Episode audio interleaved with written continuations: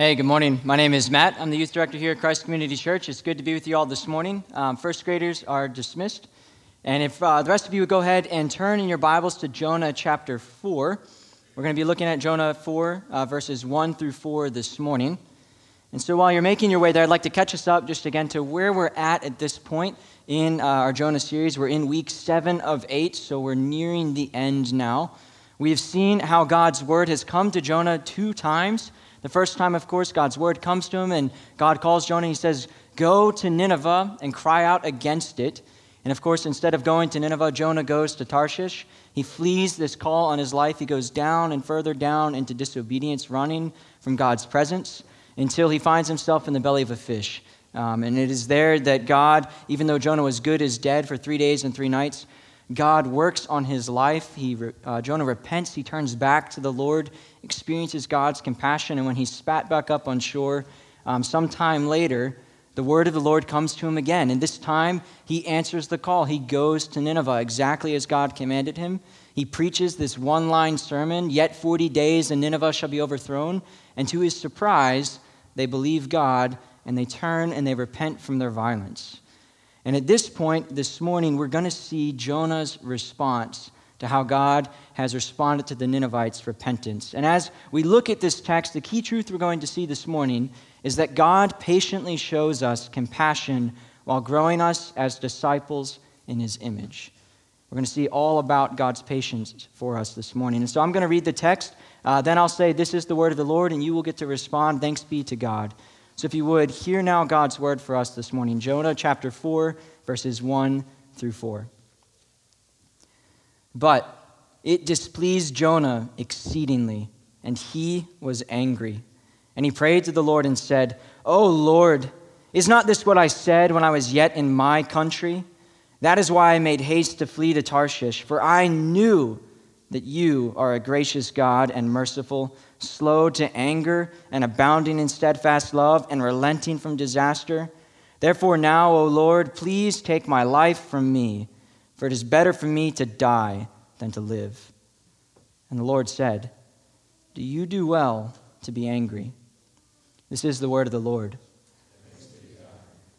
So, this is uh, quite the cliffhanger text. Um, but as, as we go into it this morning, again, I think we're going to see a lot about how God works in our lives as His people. And as we begin this morning, um, there's a really great question that's asked in the foreword to Rankin Wilbourne's um, fantastic book uh, called Union with Christ. Maybe you've read that book. We've used it in a couple of the, the book studies in our church. But this is one of those questions that when you ask it, it, it, kind of just gets up in your face. It sticks to your ribs, and you realize just how applicable it is over and over in your life. And so, to modify that question just a little bit, the question is this Has God ever shown you that you don't know something as well as you thought you did? Has God ever shown you that you don't know something as well as you thought you did? Like, there are times in our lives where this can happen to us, and it's kind of funny. Like one of my favorite stories of all time being in the chicken quick service industry is we had this guy come through our drive through and in the morning he looked at the person on the window and was like, You guys say you don't serve beef, but you have sausage biscuits. And the guy in the window kind of paused, looked at me, and then looked back at the guy and said, uh, Sir, sausage is made of pork. And the guy just chuckled and then drove away. Um, I never saw him again. And so it's like, yeah, he, he thought he knew what was in sausage, and it wasn't beyond sausage or anything. It certainly wasn't beef, it was pork. And so he was wrong. Um, so we can laugh. You know, we, we all probably have a lot of really funny stories like that. We could just spend all morning sharing those. But God does this to us in a lot more real and serious ways all of the time. And the question is, are we paying attention to what he's teaching us? Like, this can happen when you read the Bible. You go and you read a book in the Bible. Maybe that's been your experience with Jonah in this series. And you thought, man, I thought I knew that story. But reading it again, hearing it again, the Spirit illumined my mind, and I saw things I had never seen before in that part of the Word. It can happen to us spiritually. Um, another book a lot of folks in our church are going through right now is Donald Whitney's Praying the Bible.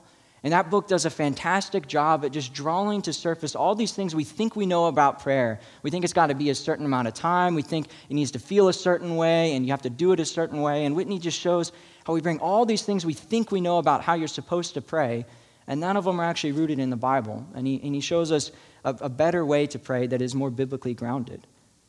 This can also happen to us in our relationships. Like, how often do we sometimes assume something about somebody, good or ill, and then something gets said later on or something happens and you realize that you totally misjudged somebody and you, you, you didn't know them nearly as well as you thought you did? This can even happen to us in our experience and knowledge of the gospel. We think we know what it means to be a sinner in need of grace, and we think we know what it means for Christ to have come and to die for us, and then you find yourself um, just in, in some sort of mess on account of your sin, deeper in sin than you ever thought you could have been, thinking that ah, there's no hope for me now. And yet, through repentance, through the faithful uh, presence of Christian brothers and sisters, people praying for you, through your use of the means of grace, you come to know God's love for you in a deeper way than you had before. And you realize, I, I knew the gospel, I thought I did before, but I know it even more now. And so the point is, we all have things we think we know a whole lot about. But then God goes and He does something in our lives through His sovereign purposes, and He shows us how little we actually knew. And He draws us closer to Himself. And God goes and He's going to do this for Jonah, both in this morning's text and then next week as we conclude this book. And so the amazing thing is that Jonah is going to take what he thinks he knows all about God, and he's going to throw it in God's face. And yet God is going to respond to him with such remarkable patience. So before we get too far ahead of ourselves, though, to God's response to Jonah, let's look at verses 1 through 3 and see Jonah's anger at God's compassionate character.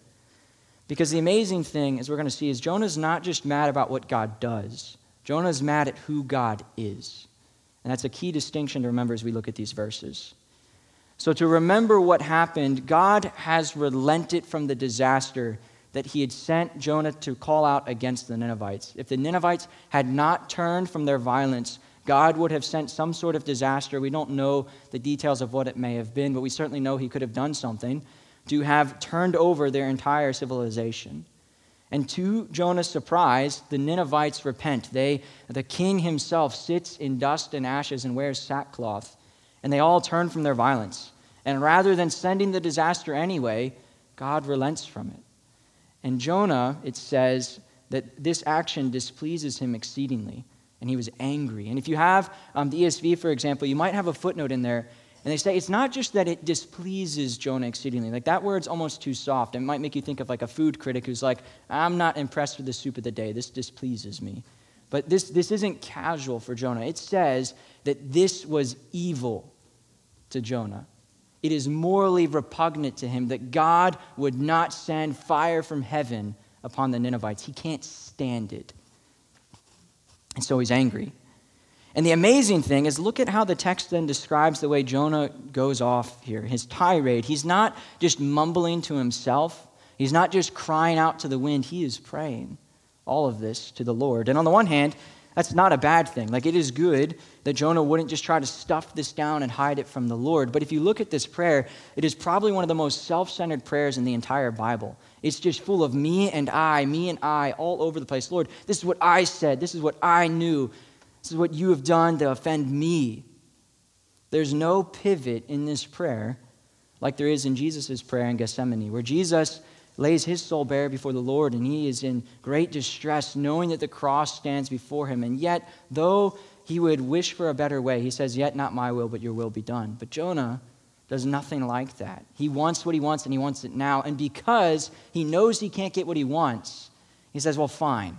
If I can't have what I want, then just take my life, Lord. It is better for me to die than to live seeing you do and live and act like this, Lord. And this actually establishes a connection to Elijah's prayer in 1 Kings 19. If you know anything about Elijah's story, he too was a prophet of the Lord. And he was one of those prophets who lived in a particular time in the history of God's people where God was using the prophets to do a lot of really miraculous, really amazing things. And he had a showdown with the prophets of Baal. He had a battle royale and he bested these guys because they had the two altars and they were saying, All right, which God is real? Whichever one sends fire from heaven to consume this altar, that's the God Israel will follow. And of course, the prophets of Baal, they can't get Baal to do anything. And Elijah's like, Well, maybe he's in the bathroom. Like, I don't know where he is. And nothing happens. And it's meant to be funny. And then Elisha douses his altar with water, and God sends fire from heaven and consumes it. And so these prophets of Baal are put to shame and put to the sword. And you would think that that would have been the end of it. But then Jezebel, the evil queen, the wife of Ahab, comes after Elijah and he runs and he hides in a cave and he thinks this is it. This is the end of the line for me. He thinks that he's the only one left, that he's seen the end of God's goodness. And so he asks God to take his life. He's like, Don't let Jezebel get me. Just take my life, Lord. Let this be the end.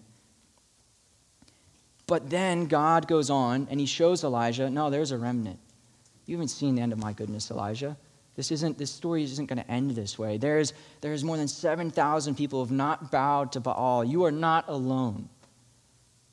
And so God doesn't answer Elijah's prayer in that way. Instead, he shows him more of his goodness. And Jonah, though, though he prays a similar thing, he makes a similar request as Elijah, it's for the exact opposite reason. Jonah, it's not that he can't see God's goodness anymore. He's mad because he can see it, and he's seen it go and impact people he doesn't want to see get impacted by God's goodness. It's more effective than he wants it to be. He wants to lose his life, not because he thinks there's no way for him to accomplish his mission. He wants to lose his life because his mission has succeeded and succeeded far beyond what he ever wanted or imagined. Jonah could not get his head around God showing mercy to anyone outside of Israel. So notice carefully what he says when he makes an excuse for his running away. He's looking back when he ran away at the beginning of Jonah in chapter 1. he says, Look, when I was still in my country, this is what I knew about you. And so he was confining God's mission to the borders of Israel. He had confined God's grace to Jonah's own place. He couldn't get his head around God doing something bigger than he would have wanted for himself. And so he reacts with great anger because he doesn't get what he wants. And we see how right then Sinclair Ferguson is. As he comments on this text, he says, How we react is often a much better thermometer of our heart than how we act. The Christian who loses his taste for what God is doing must look to see who, as well as what, is dulling his palate. And this is a, this is a really important principle for us to, to see. Our reactions to God's ways reveal so much more about what is within our hearts um, than often we want to admit.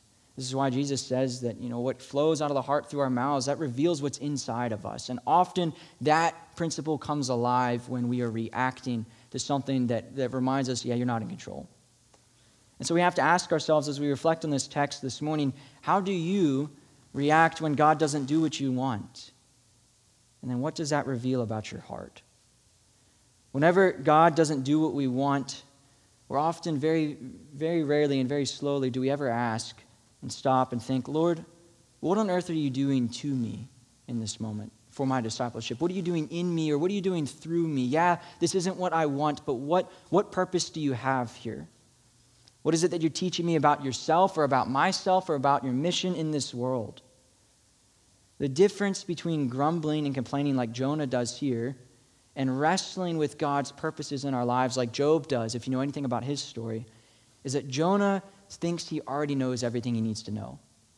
He doesn't conceive of any possibility in which he might be wrong, in which he might not have the whole picture or the whole story in front of him already. He assumes he's right and doesn't ever wonder if he's wrong. But Job, if you know his story again, he's certainly not perfect, and he's going to have to put his hand over his mouth at one point.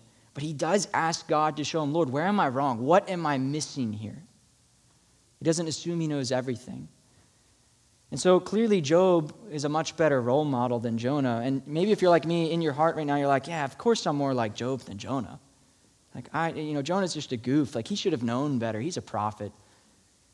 But I don't know about that. I can certainly act a lot like Job when the week goes the way I want it to, when everything's lining up for me and my plans happen.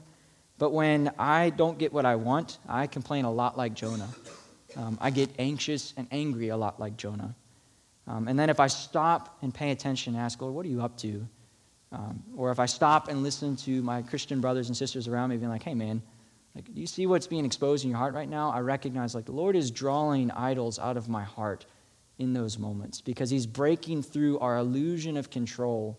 And even in that reaction, as ugly as it is, and as bad as it feels to react in such anger, it's in those moments that God is doing a great work in your sanctification. And He's showing you this is what's getting in the way of you rejoicing in my ways. As, as Ferguson puts it, it's then that you can see who or what is dulling your palate, your taste for God's goodness, both in your life and in the life of those around you. So, this is a really good question to wrestle with on this Lord's Day. Now, looking at the remaining verse in the text, verse 4, we see God's compassion for Jonah. And this is one simple verse, it's with one little question. So we've got to take a moment not just to zip through it, but really park on this and realize how extraordinary God's work in Jonah's life is. Because I don't know about you, but if someone came after me the way God comes after Jonah, I would get hot really quickly. Like, I don't like it when people come after my character and my motives. And here, Jonah is calling the very God of the universe into question, not just what he did, but his whole character. And rather than blasting Jonah with the fire from heaven that Jonah wanted to see fall upon Nineveh, God responds to him patiently, gently, and lovingly. And he asks him a question he doesn't just beat him down and show him all the ways he's wrong. Instead, he asks him a question because he's going to draw Jonah out of himself and further up and further into God's love. If you think about it, there's a similarity here to the way God responds to Adam and Eve after the fall. You know, they, they sin, they rebel against God's word, and God comes and they hear the wind coming through the garden, and it was probably a fierce sound of God coming in his presence. But rather than calling them into irreversible judgment right then and there and calling the story of humanity just calling it on that spot, God asked them a question Where are you? Because what he was doing is he was laying the groundwork to draw them back into restored relationship with himself. He did that with Adam and Eve at the fall. He's doing that also here with Jonah. He's laying the groundwork with this question to patiently draw Jonah out of his anger and closer to the Lord. Because Jonah, at this moment, is willing to give up on himself, he's willing to give up on God, and God's not going to stand for it. I love, there's one commentator, as he's talking about this part in the story, he points out, he's like, God doesn't even address Jonah's request to take his life from him. And why? Well, the commentator says, well, because it's a stupid request. Like Jonah is throwing a pity party, and God recognizes that for him to stoop and acknowledge that is to let Jonah set the terms of this conversation. Jonah doesn't know what he needs from God, but God does. And so he's going to pull Jonah past his own frustration, and he's going to pull him further to himself. And this is amazing because, again, God knows that although Jonah thinks he knows all about God and how God should act, Jonah knows very little. God knows that Jonah is going to need experience uh, God's compassionate character for himself time and time and time again in the course of his discipleship. I think this is fascinating to think about this moment here and you think about where Jonah has been in this story. So remember, Jonah himself is pointing back to chapter 1. He's saying, Look, this is why I am justified in my sin from before, Lord, because I knew you would go and do something like this. But don't forget how Jonah acted in the beginning of chapter 3. When the word of the Lord came to Jonah again, remember, at the, even before that, at the end of chapter 2, he repents, he makes vows to the Lord. I don't think he did that in vain. And the text does say he goes to Nineveh according to the word of the Lord. So Jonah had a moment of obedience between his original rebellion and now this, this just temper tantrum. And you might think, you might be tempted to like say, well, you know, this just goes to show that everything Jonah has done has been a fraud. He's not had his heart in it at all. But I think it's much more like Jonah is going up and down like we all do in our discipleship. We have moments of rebellion where we run from God, and we have really great moments of repentance and we feel restored to Him, and we have renewed obedience, and then something goes wrong and we throw it all away. Because we are all or nothing. We're all rebellion, or we're all in and we, we're renewed and we feel bought into Christ and His kingdom, and then something bad happens and we go all out again. But notice, God's not going to play this ping pong seesaw game of discipleship that Jonah feels like he's trapped in. God says, No, I can see around the corners you can't see around, Jonah. I'm going to ask the right questions and do the right things to draw you back to myself. And so, yes, Jonah has already experienced God's compassion in the belly of the fish. And yeah, technically, I guess that ought to have been enough for him to have known better in this moment. But the thing is, he's wrestling with a very real tension in the Old Testament. It's hard to notice this at first, but if you look, he quotes Exodus 34, 6 through 7. That's been our call to worship in this sermon series. We did that on purpose because this is a key text in the entire Bible. This is God revealing who he is to Moses as he's bringing his people out of slavery and bringing them into relationship with himself. And he reveals his character, and Jonah quotes that here. But notice he doesn't quote all of it. He quotes the half about God's compassion and God's mercy, but he leaves out the part about God's justice because Jonah can't get his head around how can the just God overlook the sins of this violent city. Remember, Nineveh would have been this, this den of scum and villainy to the Israelites. It would have been a God forsaken place, to them. they would have been like, there's nothing good that comes out of there, and there's nothing good that should go there from God. And so he's looking at God showing them mercy, and he's wondering, okay, that's great, you showed them mercy, but how are you still just? You know, I'm just seeing your compassion here. How do I put these things together? And he's probably also afraid that God's mercy to the Ninevites might give Nineveh and Assyria a chance to regain their footing. Remember, they are at a low point in their history. That's probably why they're so primed and ready to hear Jonah's prophetic word to them. But Jonah might be wondering well, if God doesn't destroy them now, then what are they going to do to us later? And technically, he's not wrong to be afraid of that because if you know the, the story of the northern kingdom, Assyria is going to be the ones who carts them off into exile. Because although Nineveh had a moment of repentance, the northern kingdom won't. And never mind the fact then that the Ninevites understood Joel 2 12 through 14 better than Jonah did. That's the part about relenting from disaster. Jonah quotes that as well. The Ninevites experienced that because they asked the question who knows? If we repent, maybe God will show us mercy. But Jonah, he doesn't want to spend time as these, like, think about it. Nineveh is at a raw point. We've talked about they may not have converted to worship the Lord, but they certainly have changed their behavior. So any any other guy in ministry, you'd think like, oh, he should be going back in there. Like now is the time for him to go and not just say change your society, but turn and know the Lord. Like know the God who has spoken to you. But Jonah doesn't take the opportunity. He's too worried about maybe his reputation too. Because if you know anything about his early career, we just get a couple verses that are dropped. I think it's in Second Kings that talks about Jonah. And he was a prophet who got to say some really good things to the northern kingdom about their borders being expanded, about their, their military might being made great again. Like this was a good time for the northern kingdom. And now here he goes. God sent him to Nineveh. He didn't want to go. He goes to these great enemies of Israel, and rather than fire falling upon them and he gets to deal with the bad guys, the bad guys get mercy. And so he's probably thinking, if I go back home, what are the folks going to think about me? Like, what's going to happen to my reputation? And so he's missing out on what's unfolding in his own eye, before his own eyes. And he's missing out on understanding the goodness of God's character as well. And so there's a whole pile of things that Jonah gets totally wrong here about God's compassion, about God's mission, about God's own character. And the thing of it is, I think if I were Jonah's friend in this moment, like if somehow I were just next to him as he's going to wander outside of Nineveh and throw this temper tantrum, I think I would have taken the bait and I probably, I'm afraid, would have tried to answer all of his questions and explain, like, hold on, Jonah, like, calm down. Let me show you why you're wrong. Like, let me show you why theologically you don't understand what's happening here. Like, you don't need to ask God to take your life. Like, we can explain this. But God's response to Jonah shows that that strategy would have been wrong.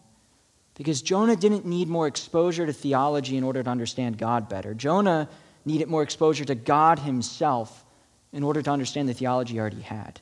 He already had God's word. He already had all of this knowledge, but he didn't know it the way he thought he did. He needed to be drawn closer to the Lord himself in order to understand these things. And that's not at all a knock against theology in any stretch of the imagination, but it is to say that we can be a church that is very theologically sound, and very doctrinally true, and well read, and yet not know what we're talking about. And so that's why for Jonah, God slices through all of his grumbling and all of his accusations, and he draws out the problem beneath Jonah's questions by asking his own question. And into this question, God is calling Jonah's assumptions into question. Whereas Jonah saw God's actions towards Nineveh as evil in his eye, God asks Jonah if he does well to be angry. In other words, Jonah, you may think what I've done is evil, but is your anger good? And so, in doing this, we're going to see next week, God's going to do a very similar thing. He's going to ask the same question because what Tim Keller says is very true here. He says, Most of us are like Jonah. We must have multiple exposures both to our need for God's grace, which usually come through experiences of disappointment and failure. And we also need multiple exposures to the gospel message to get God's love and Christ's grace down into the motivational principles of our hearts to the foundational layer of our identities is a process and often a slow one.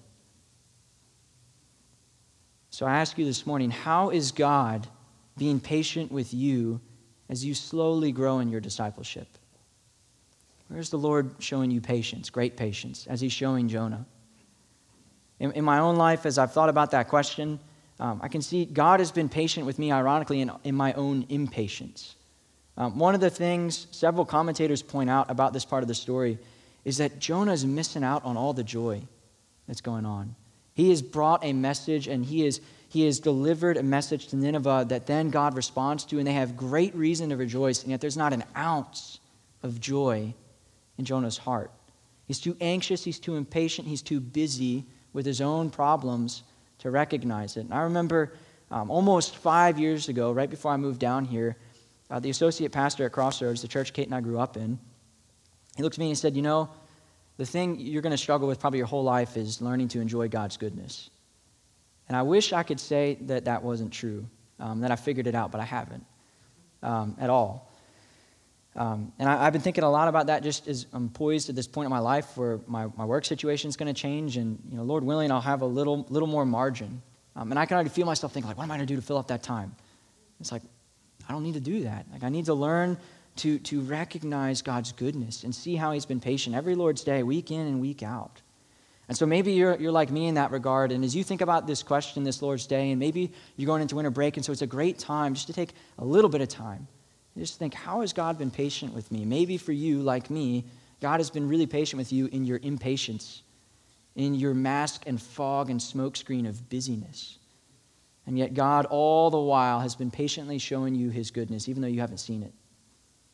For others of us, we might stop, and as we ask that question, we might realize how patient God has been with us as we drag our feet in not repenting from our sin. Again, we saw last week how God was so good to the Ninevites as they turned from their violence. But what about us? Are we refusing to turn from some sin and turn to the Lord our God and know his grace and his mercy in our lives? If so, he's been patient to you. You're still alive. You still have that chance to, to not have to know the, the, the wrath of the warning, but instead to know the goodness of the invitation, to be restored to God in Christ. And that's the whole point of God's patience, to bring us to reconciliation with Him. For others of us, we might ask this question. We might see how patient God has been with us as we wrestle through our doubts or through our fears or with our pains or with our questions. Again, God is so much more patient with us than we are with each other and than we are often with ourselves. He's not just rushing to give Jonah the right answers, he's, he's patiently drawing Jonah to himself. That's a good and a beautiful thing for us to see. But wherever we may find that God has been and is continuing to be patient with us this morning in our discipleship, we will surely find reason to give God thanks. And we will be drawn deeper into deeper appreciation for our union with Christ. As we, as we look back at Jonah's experience, I think it's beautiful to think about. You know, he can't get his head around how can God be compassionate to the Ninevites and be truly just? And yet, that tension, which, if you, if you study the whole story of the Old Testament, that is the defining tension in the whole story. It is resolved only in the person and the work of the Lord Jesus Christ. It's what Paul says in Romans 3:26 where he says Jesus is how God is both just and the justifier of those who have faith in Christ, the justifier of the ungodly who come home and are made whole in Jesus. And so we can see how Jonah his wrestling is ultimately resolved in Christ, the one that he is but a, a dim foreshadow of. But that means that for us, this side of the cross, this side of the empty tomb, as we have been shown things that angels have longed to look into, as we get to see the story of Christ in the Word and hear it proclaimed week after week, we have so much more reason than Jonah to wrestle well and to draw near to the Lord and to thank Him for His patience. We have hope that God can bring us through these things. We're impatient with ourselves. We have all the more reason to wrestle through these things now because we can see the way these things fit together in Christ. And even if we can't see how they fit together in Christ for us personally, we can see that that is a reality that, that is ours to be had by God's grace. Even if we can't see around the corners, we can see from these stories that God can and that He's at work in our lives. And so as we wrap up, we see that Jonah 4 1 through 4, it teaches us that our reactions, to God's actions reveal what's going on in our hearts. Like the way we react when God reminds us, hey, you're not in control. I'm the one who's sovereign, not you. The way we react, that's going to reveal what's going on inside of us. It cuts through the masks we wear week in and week out. And so often, then, our reactions reveal that we don't know God and His Word as well as we thought we did, which is good news. Um, it's good news, then, that our knowledge is not what saves us. It's good news. And even so, God patiently shows us compassion as He grows us as disciples in His image. Again, take heart. The things that you come in here weary of, that you're impatient of, you're just tired of carrying, the Lord is not tired of carrying you and those things. And that's good news, is it not? So let us pray. Excuse me. Lord, we, we thank you that you are good.